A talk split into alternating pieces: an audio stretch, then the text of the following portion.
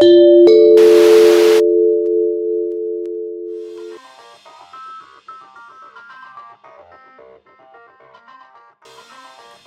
or continuous? Which equipment is better for your operations? Today's Heat Treat Radio episode is a lunch and learn to answer your burning questions about batch IQ versus continuous pusher furnace systems. Michael Mouilleseaux of Erie Steel is a boots on the ground expert in North American heat treat, and he'll share a bit about the history of these systems before getting into the equipment and heat treat processing differences.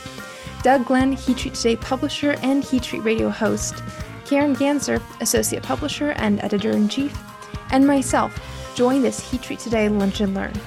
More on our sponsor, Heat Treat Veterans, later in today's show. Let's take a listen now.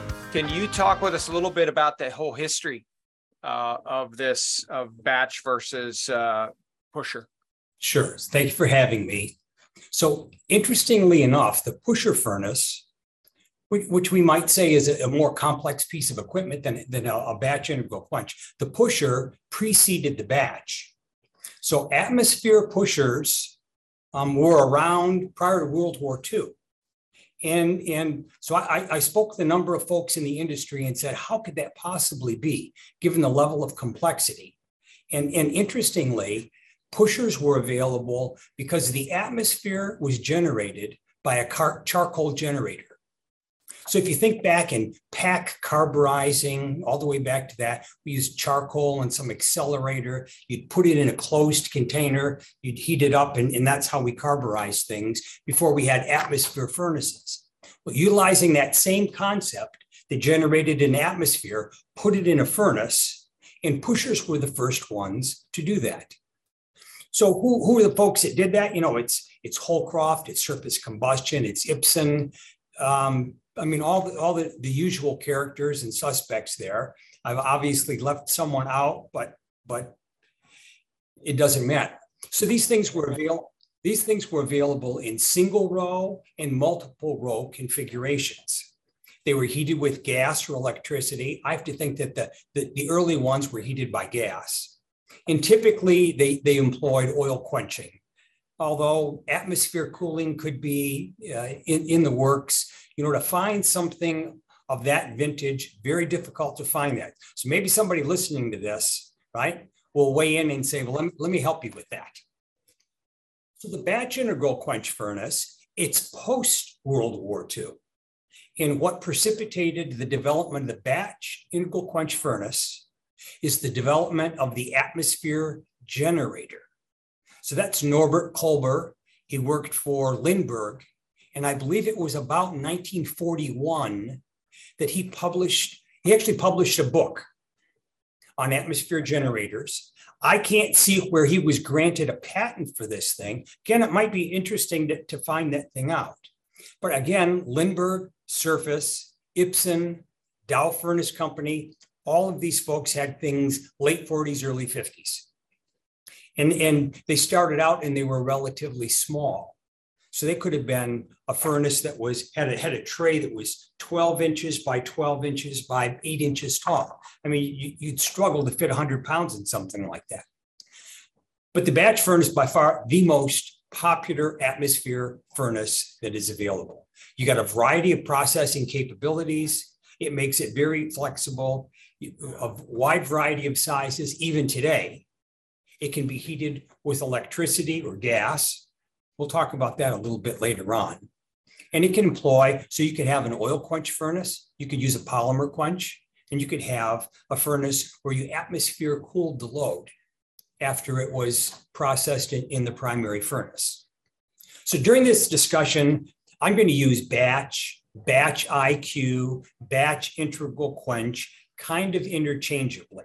So if I say batch and I forget the IQ, or I say batch integral quench, these are all the same pieces of equipment.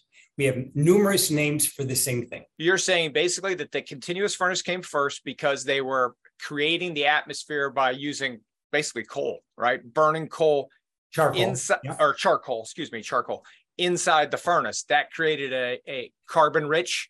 Yeah, actually, or, it was a generator. It was a generator that was pumped into the furnace. Got it. Okay, so it was uh, that that was confusing. I was wondering how they were burning charcoal inside a furnace, but that okay.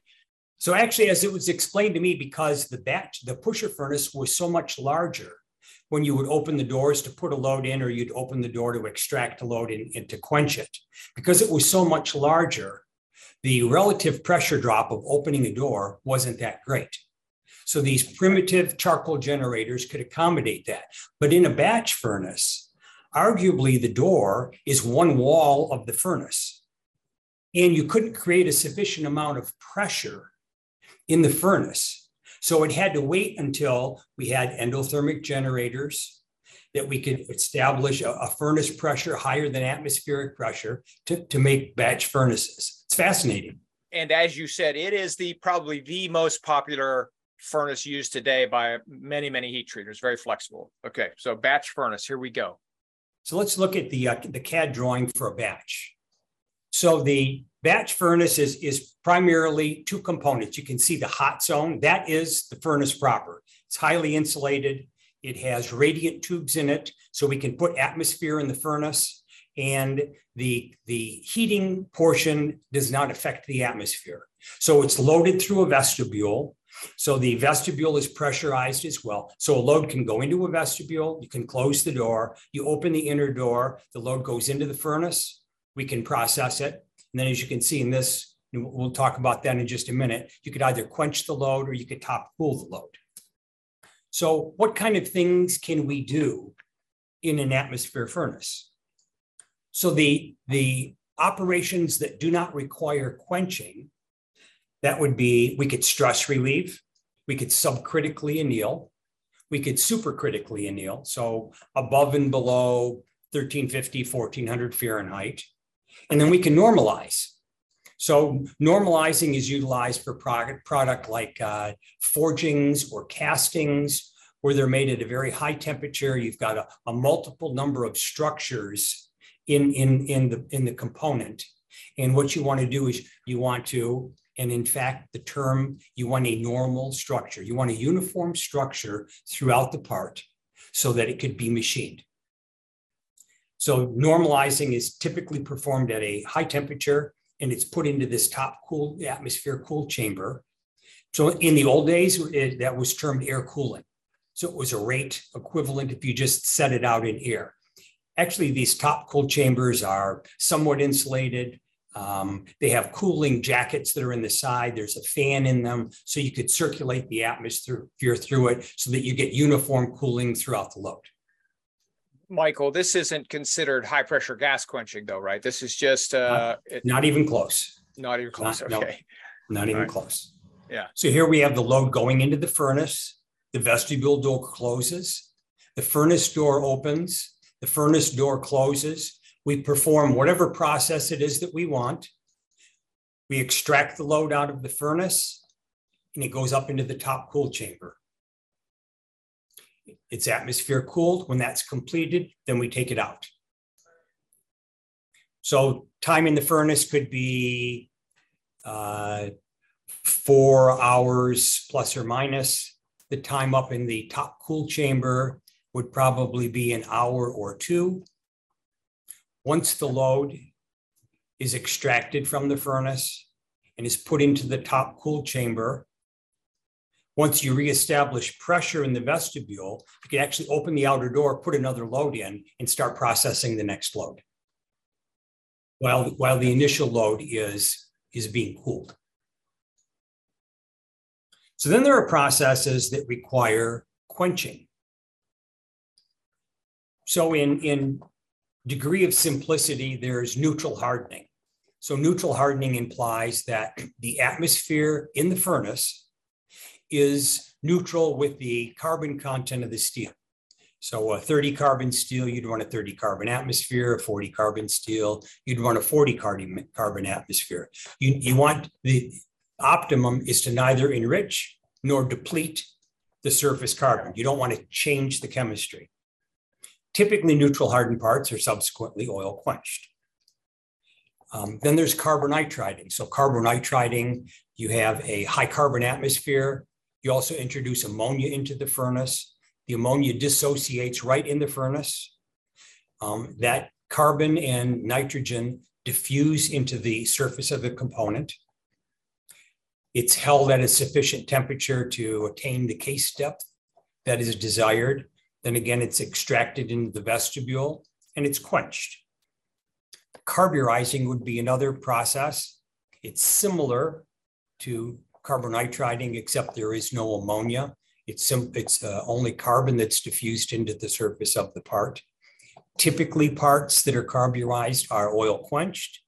However, there, there are strategies and there are components where you would carburize, then you would take the part and you would top cool it. You might take it out of the furnace and you may reorient the parts. So parts that are distortion critical, they may be oriented in one, one direction for carburizing and then reoriented for hardening. You may, you may carburize twice as many parts as you harden. So the hardening load would be half the size. Um, and then furthest down the road, the low temperature uh, uh, process, ferritic nitrocarburizing, that typically is performed around a thousand degrees. That is performed in batch furnaces as well. Um, typical pr process cycles for that are going to be uh, after the, I mean, at temperature, hour and a half, two hours. Uh, and that process can either be atmosphere cooled or it can be quenched. So it depends on whether you're looking for solid solution hardening or if you're just looking for the nitrided layer and you, are not trying to uh, do anything to the substrate. So any one of these processes that we just described, again, it's loaded in the vestibule. The vestibule pressure is reestablished. It's put into the furnace. At that point, we perform whatever operation it is that we wanted to of those previously described operations. And here you can see that the load is immersed in the quench. Following the quenching operation, it's withdrawn from the furnace. So total time for quenching, uh, 10 minutes. It actually, when it's when it's brought up out of the oil, typically you let it sit there and allow it to drip so that that precious quench oil that you've paid your money for uh, can go back into, into the quench and you're washing and removing as little quenchant as is possible. In the heat treating operation, quenching is the single most critical portion of the operation. When we're carburizing, we have a portion of an hour that, that we could vary and there would not be a significant change in the case depth of the part. When we temper the parts, you have hours. You could temper it for three hours, you could temper it for five hours, and you're not going to have a material change in what's performed. The quenching operation, the latitude that you have in quenching is in seconds. When the, when the load is extracted from the furnace, so our typical protocol is that when a load is extracted from the furnace, from the time that the furnace door opens into the vestibule to where the load bottoms out at the bottom of the quench in a batch furnace, it's 40 seconds maximum. 40, 40 seconds maximum. Typically, it's done in 20 or 25, but 40 seconds are maximum. In a pusher, that number is 30 seconds maximum. And, and this is something that you track, you keep it, um, there, it, it's data logged. If it exceeds that, at that point, you're going to have to perform some inspection on that load that, that is uh, much higher, much more intense than you would had it had it not uh, um, taken that much longer. Can you just very briefly explain why is it? I mean, why is it so important? I'm assuming it has something to do with martensite start and martensite finish and all that good stuff. But is there a, a layman's way of explaining why that the time to quench is so important? Sure. So essentially what you what you want to do is you want to have the load at a uniform temperature when it goes into the quenchant. Because if we have a significant variation in the load temperature from the top to the bottom or the front to the back, even if the quenching operation is completely uniform, we're going to have a variation in properties, variation in hardness, certainly a, a, the probability of a, a, variation in core hardness. Um, and, and for those things that are distortion critical, absolute important that, that the same, the load have a similar temperature across the load, top to bottom, inside to out when it's quenched. You, you typically don't have a singular furnace. And I'm going to say typically you don't have a singular furnace. You have a system. So, so what's involved in a system? So what we're looking at here, it's a, a relatively simple system. So you have a you have a loading operation. So obviously the parts need to be loaded in baskets or fixtures. Um, in some way, the load needs to be built, and, and typically there's a station for that. Um, following it being loaded, it's put into a preheat furnace. So a preheat furnace is, is identical to what we would call a temper or a draw.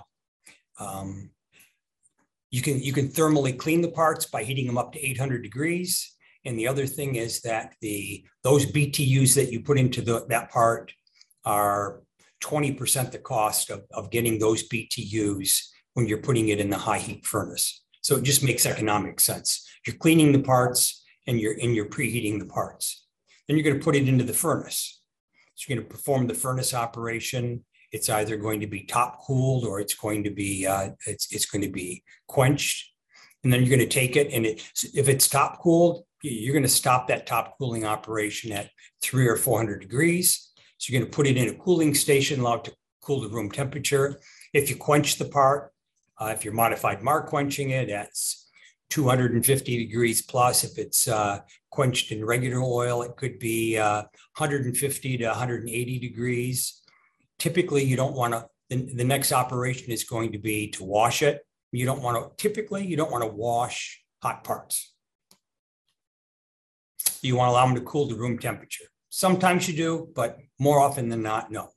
So then there's the wash station. So you're washing the parts. You take them out of the washing station and you allow them to drip. Then you're going to put them into a temper. You're going to temper it for uh, three to seven, eight hours, something on that nature. You extract the load from the tempering furnace, you put it in a cooling station, you allow it to cool down to room temperature so that you could then unload it. So as you can see this, the, the way that is accomplished is with this transfer cart. So the transfer cart extracts the load from a loading table. It pushes it into the preheat furnace. It pulls it out of the preheat furnace. It pushes it into the batch furnace. The batch furnace quenches it. But then when the outer door, the vestibule door is opened, the transfer car has to go in and get the load, pull it back onto the transfer car. It pushes it across the aisle into the cooling station, picks it up, puts it in the wash, takes it out of the wash, puts it into the temper, takes it across the aisle. When the tempering's finished, extracts it from the temper, puts it on the cooling station. So that transfer cart is uh, an important piece of equipment but you can see that there's a lot of moving parts on this. So you'd say, why, why would you do this? Well, again, because of the flexibility of the batch furnace, in, in this example, batch furnace number one can be performing neutral hardening. Batch furnace number two, at the same time, can be carbonitriding. The neutral hardening load finishes, and the next load that goes in there could be annealed. The after the load is annealed, then, then you could take a load and it could be normalized. Then you could go back and you could neutral harden again. So if you don't have multiple loads of the same thing, this offers a degree of flexibility that almost is not available in any other type of atmosphere processing equipment. And the fact that you have more than one furnace, more than one temper furnace, more than one high heat furnace, more than one temper furnace, that gives you almost not exactly, but it gives you closer to a continuous process, even though each furnace is a a batch, if you will. Correct. So there are there are charge cars that are automated. So the charge car knows where the loading station is. It goes to that loading station. Um, you could either have a human unload it, or in in the highest degree of automation, it gets there and you have a PLC that's overseeing, that's supervising this entire operation. And it would know to take that load onto the cart, where to take it next, and, and, yeah. and what to do. So it, it becomes a semi automated uh, method of, of heat treating. Know a heat treat veteran? Heat Treat Today is building an archive to remember individuals who have served in the military and now work in the heat treat industry. If you know someone who has given of themselves to protect and serve others and now works in heat treat, submit their name, contact email, and any information you know to the Heat Treat Veterans submission page www.heattreattoday.com forward slash veterans hyphen nomination hyphen page. You can find the link in this episode's show notes too, or even reach out to myself at bethany at heattreattoday.com for further information. Again, if you'd like to submit their name, email, and any information you know directly to the nomination page, that's our website, www.heattreattoday.com forward slash veterans hyphen nomination hyphen page. Now back to today's episode. Let's move on to the uh, to the pusher, the continuous system. So the pusher, as you can see in this description, this is just this is the furn the vestibule, the furnace, and the quench. So we've just broken it down into the pusher furnace proper.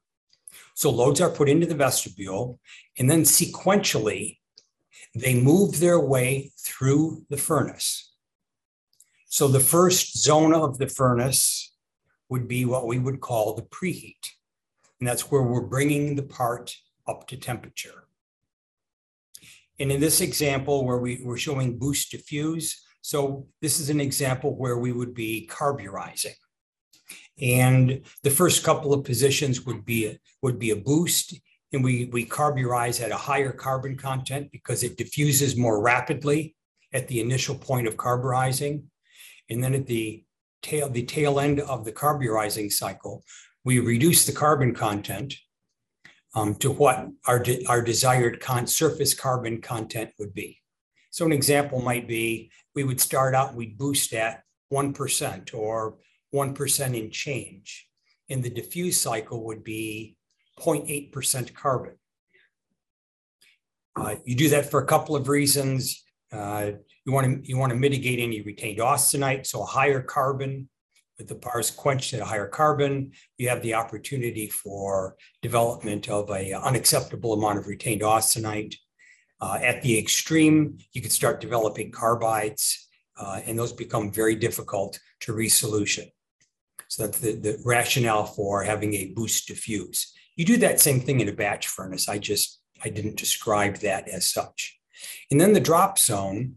So we want to reduce the temperature prior to quenching. And again, this is if, if we're talking about carburizing, we want to reduce the temperature prior to quenching so that we have um, very uniform quenching properties. And if the components that we're heat treating are distortion critical, it's very important as to what the temperature prior to quenching. So we carburize at a high temperature, 1700 Fahrenheit, 1750 Fahrenheit because the diffusion rate is much higher at that temperature. But we only want to quench these parts at 1500 or 1550 because we want to have an absolute minimum amount of distortion. So every hour, the vestibule to the quench is going to open, and you would cross push that load into the quench vestibule. You would close the door, and then, just as the animation described in the batch furnace, that load would, would drop on an elevator exactly into the quench. So now we have, now that we've done that, we have a opening. That last position is open. So we go to the vestibule on the front end of the furnace. We open that door, we put a load in there, we close the door, and we only close it long enough for us to reestablish the furnace pressure. Once we have, so three to five minutes, no more than that. Once we've established furnace pressure, we can open the door between the vestibule and the preheat zone, the first preheat zone, exactly. And then to the left of the vestibule is going to be a mechanism for pushing these loads, hence the term pusher. So could it be hydraulic? It could. Could it be mechanical? Both are employed. And what you're doing is you're pushing it one position because the last position is open. The second to the last load progresses into the last position. The load that you put in the vestibule goes into the first position. So, so So the- Michael, just a couple quick questions here. Just uh, so the really the sequence starts with the load being pushed out of the furnace into the into the quench vestibule and then dropped in. That leaves that last spot open in the furnace. Then everything else starts and we push it all down. So we put we're pushing all of those everything down, correct? You are correct. Yeah. I, I've got a, another quick question just for those who, mm-hmm. and I'm, I'm assuming I'm correct on this, but I could be wrong. In this illustration, it looks like there are actually divisions between each of these different uh, locations, if you will. In the preheat, it looks like there's three or four. The boost, dif- boost diffuse looks like you've got two or three, and then drop. Those aren't actually physical barriers. You're just showing where the load would progress to, correct? You are correct. Okay. Is there any uh chambers, quote unquote, divide any divisions in a pusher furnace at all? So in a pusher furnace, you have arches above the load. And that, that helps to compartmentalize. The key word there is helps. You don't have a actual compartmentalization. So the preheating, uh, let's just say that we want to perform uh, a, a uh, carburize at 1700 degrees in this furnace. The preheating, if you had three preheats, you may want to may, may want to perform that something below the 1700. At, with the last position being at 1700, so that the the load that goes into the carburizing zone is at temperature and it's ready to accept carbon. In the carburizing zone would be all at the same temperature, but you have to understand these parts are all at 1700 degrees. And we want to quench it at 1550, let's say. So we have two, two positions that we are going to allow the load to cool down to 1550 degrees. So would you want a zone arch there? Uh, I think that you would, yes. Would you want a fan in those zones? So if you had a fan in those zones and you are circulating the atmosphere through those loads, you have a better opportunity to attain a uniform temperature from the top to the bottom of the load than if you did not. So here's a, a pusher furnace system. Um, and typically, not always, but typically pushers are put into a system because you have multiple operations that you have to perform. This is in a U, okay? The loading and unloading are next to each other. This could be a linear layout. And in another life, I, I worked for a company in Syracuse, New York that had 14 furnaces that were all linearly oriented. So the person on the front of the furnace did one thing, the person on the back of the furnace did another, and they really didn't communicate. I personally am not a fan of that. I like this operation because you could have maybe one or two people performing performing the loading and unloading operation and you could have a furnace operator who would be responsible for the overall control of this piece of equipment. But you can see we have we have four loads here that that are um, however it was that we chose to fixture them baskets fixtures whatever it might be we've put a couple of parts in a preheat so we could perform that same cleaning that we talked about in preheating the load with low cost btus it, it the preheat then goes into the vestibule the loads progress down through the furnace as we had described you get to the end and that load is quenched. It comes out of the quench. And just as we spoke about in the batch furnace, after it comes out of the quench, it's going to be 150 to 200 degrees plus. We want that to cool down to room temperature because the next operation is going to be washing. So we allow that to cool down to room temperature and then we put it in the wash. And we would wash it following the wash operation, right on the back of that wash, you might have a drip station. So whatever it was that you have washed off in, in the water, you don't want that to go into the temper. So following uh, the drip station, then you would go into the tempering furnace. Here we're showing three positions, could be three, could be six, could be nine. This is just an example. Following the tempering operation, Then we would go out in the, that first position. You might have a blower underneath, and you would be putting circulating room temperature air through it up into a ductwork ahead. And that's how you would cool the room down to low temperature. Those loads would progress down that unload station. So at the very end, you're actually unloading the parts, uh, perhaps for a uh, subsequent uh, shot blast cleaning operation or development of a rust preventative, or maybe they're just put back into the customer's container. Um, in a captive operation, they might go into a container where the parts would go on to a subsequent grinding or hard turning operation. So here you can see that the, the loads progress into the preheat, they progress through the furnace, they go into the quench, they're put into the wash. Pretty quick. Yeah. it doesn't happen this fast in real life, everyone. No. yeah. Yeah. Go, so it, in the temper, it exits the temper and goes into the unloading station. So that the point of this is to show that that it, it progresses through the furnace. So as we'll we'll speak about, the advantage is that you have very small loads, you have relatively small loads, not very, relatively small loads that, that you're you're processing. They very consistent process in, in the pusher furnace. And um, but what you're on for is that however you've dis, dis, you've designed the system, every load goes through every station. So you don't have an opportunity to easily extract a load as quenched and not wash it. It, it can be done.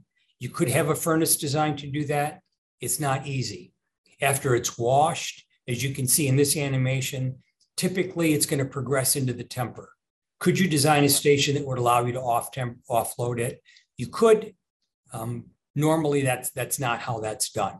So it progresses through the temper, and then then you go into where it is then subsequently unloaded. So as we'll talk about, if the batch furnace, if if its strong suit was the fact that it's extremely flexible, particularly in a, in a systemic kind of kind of thing. The pusher furnace, as we'll learn shortly, uh, its strength is productivity. Yeah, yeah, higher higher levels of productivity, but you've got to have the you've got to have the same, pretty much the same, if not the same product, at least the same process on whatever it is you're putting in there. Bingo. So that's a, yeah. that's exactly what you have to have there. Yes. Tune in for part two of this conversation to hear throughput and more capabilities when it comes to batch IQ versus continuous pusher systems. Follow and like the Heat Treat Radio podcast wherever you're watching or listening so you don't miss alerts when the next episode drops. If you'd like to get in contact with Michael, email mmouilleseaux at erie.com. That's M for Michael, Mouilleseaux, M O U I L L E S E A U X at erie.com or reach out to me and I can put you in touch. My email is bethany at heattreattoday.com. You can also connect with me if you have a new or interesting idea that you want to hear discussed on Heat Treat Radio or would like to sponsor an episode. Heat Treat Radio would like to thank Heat Treat veterans for sponsoring this episode. Share your service history at www.heattreattoday.com forward slash veterans hyphen nomination hyphen page. This and every other episode of Heat Treat Radio is the sole property of Heat Treat Today and may not be reproduced in part or in whole without advance written permission from Heat Treat Today. And I'm Bethany Leone. Thank you for listening.